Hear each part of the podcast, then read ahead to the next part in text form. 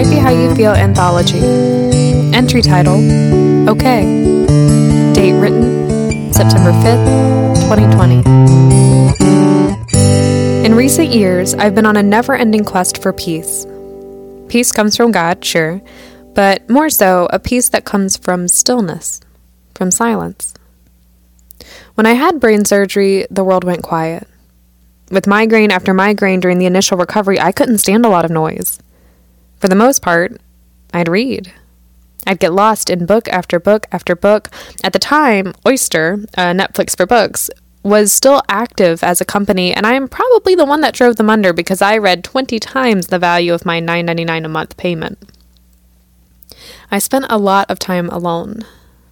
I spent a lot of time in silence. For the most part, when I was living at home, commuting to and from school, dealing with medical issues, working at a local nonprofit, I had a lot of quiet in my life. Long stretches of silence. That changed when I moved to DC. When I first moved to DC, I lived in intern housing. It was very dorm like, with close quarters, zero privacy, and someone around at all times. At first, I enjoyed it.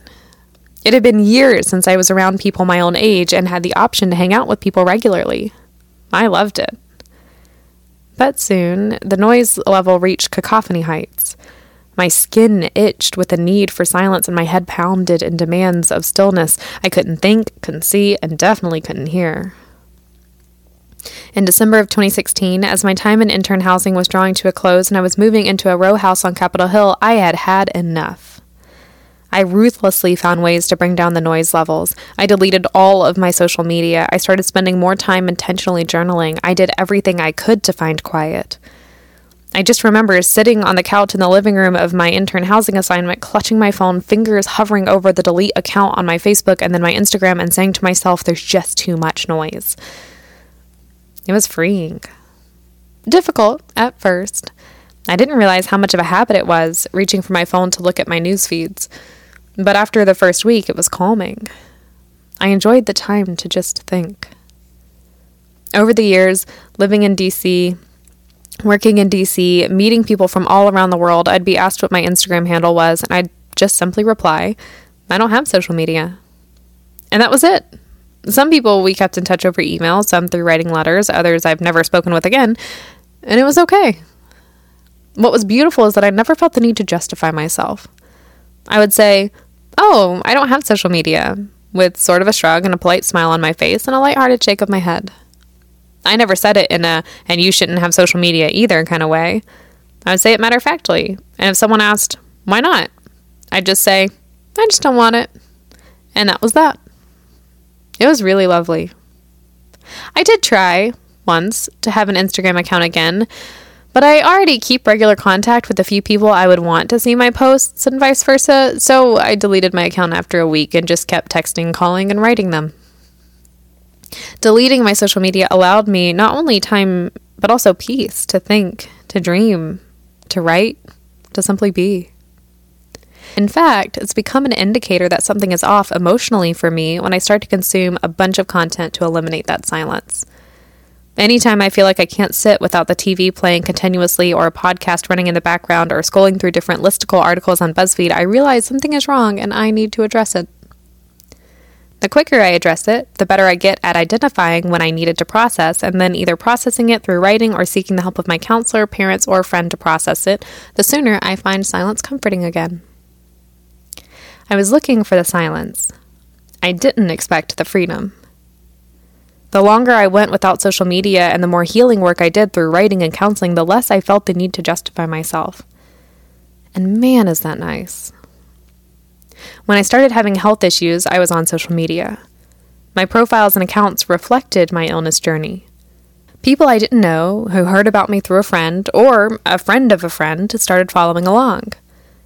Because of this easy access to my medical journey, many of these people and people that I'd known tangentially felt like they were part of my illness journey.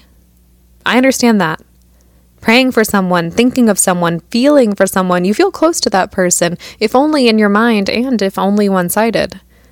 It doesn't matter. There's an emotional intimacy there. I also shared a little too candidly because I use writing as a way to understand my own feelings, but I hadn't yet learned the wisdom of writing for myself and then editing or asking someone else to read before sharing publicly, if at all. So there's this perceived partnership that exists, this sort of in this togetherness add in some of the perceptions our culture holds of people who are differently abled and some of the views commonly and widely held in the church relating to illness, and there were people who became judgmental of the choices I made, whether it was related to my illness journey or not. How I spent my time or energy or money, what I decided to eat or drink, and so on, it all became fair game for comment. That became a suffocating weight, and one I thought I had to endure. I wasn't emotionally mature or healthy enough to know when not to respond, to know if and how to engage, or to see where that person was coming from and how that impacted what they were saying. I took every comment personally, and I felt like I had to justify everything I did or said or believed. I felt like I had to justify my life because so many people were, were now part of saving it in some tangible or perceived way, shape, or form. I thought I always had to act and to be noble, worthy, and producing value at all times. A day where I felt physically on the better side, but still decided to spend it in my pajamas reading through a bunch of Christian fiction, suspense thriller, romance novels, ordering in a pizza and a cream soda was one that was life giving to me, but always tinged with how do I justify this? How was it productive? What would those people who prayed to save my life say?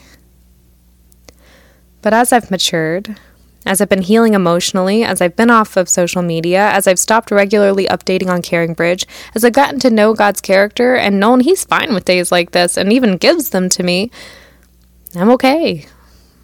I'm comfortable with who I am, with how I spend my time and money and energy, and with the choices I make. I'm thoughtful and intentional, and I strive to always be in line with God's will so I don't intentionally misuse, abuse, or waste any of the resources given to me. The more time I spend in silence, the more I embrace the stillness, the quieter the voice telling me what I should or should not be doing, or should or should not be thinking, or should or should not be justifying becomes. I embrace new ideas or thoughts and explore them rather than dismiss them as something I shouldn't be doing or thinking because of what other people will think or say. As much as I'd like to take credit, I think it's actually just that I've finally given God the time and space to present or allow or plant new ideas, desires, and thoughts into my heart and mind.